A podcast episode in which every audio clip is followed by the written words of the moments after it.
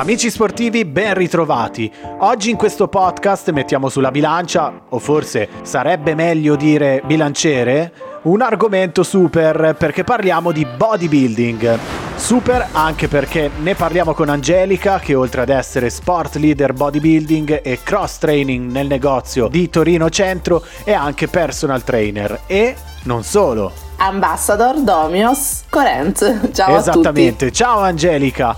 Beh, dopo questa presentazione di un certo peso, visto l'argomento, possiamo parlare di bodybuilding partendo proprio dalle basi. Che cos'è e quali sono le sue caratteristiche principali? Il bodybuilding, come si evince dal significato stesso, è una disciplina che ha come obiettivo principale quello di costruire il proprio corpo attraverso l'allenamento mirato, un'alimentazione personalizzata. In competizione diciamo che è ancora più fondamentale seguire un programma personalizzato, essere seguiti da un preparatore fidato, capace insomma, in quanto si tratta comunque di un processo lungo, impegnativo, molto delicato anche a livello psicologico, soprattutto nella cosiddetta fase di cut o taglio calorico. Ovvero, spiegaci meglio. Praticamente è quando il focus si sposta dal eh, mero benessere alla ricerca di una composizione corporea sempre migliore, aumento della massa magra o meglio muscolare. Ok. Diminuzione della massa grassa per poi intraprendere un percorso di definizione. L'alimentazione ha quindi comunque un'importanza ancora più rilevante. Per aumentare i volumi sarà necessario un periodo di, di surplus calorico, che in gergo è detto periodo di massa, e al quale poi seguirà un deficit per il raggiungimento del livello di definizione prestabilito. Impegnativo. Beh no, dipende quali obiettivi e prospettive ti poni. Ovviamente non è obbligatorio intraprendere il bodybuilding solo attraverso un percorso competitivo. Sì. Questo sport, diciamo che a mio avviso può essere interpretato come un modo di vivere, è dedizione al benessere, ad uno stile di vita sano ed equilibrato un continuo e costante rispetto per il proprio corpo e la propria salute psicofisica. È risaputo che stare bene con se stessi ci aiuta ad affrontare al meglio la vita in generale. Mangiare bene regala comunque energia, voglia di vivere.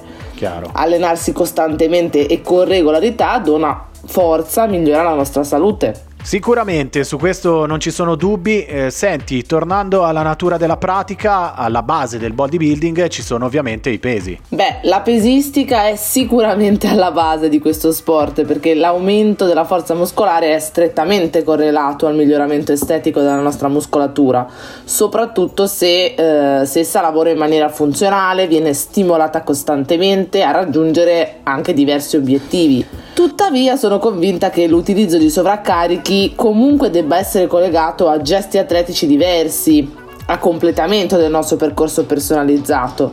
Per questo si può praticare bodybuilding anche in relazione ad altri sport, perché no? Oltre che a movimenti come lo stretching, che sia statico o dinamico, che ci aiuta sempre a mantenere un equilibrio tra la forza e l'elasticità muscolare. Per uscire anche un po' dall'idea che in molti hanno quando si pensa a bodybuilding come una pratica quasi completamente statica e solo strettamente legata all'utilizzo dei pesi. A differenza di quanto si pensi, tutto ciò fa di questo sport, a mio avviso, lo sport più completo e soprattutto più versatile che esista.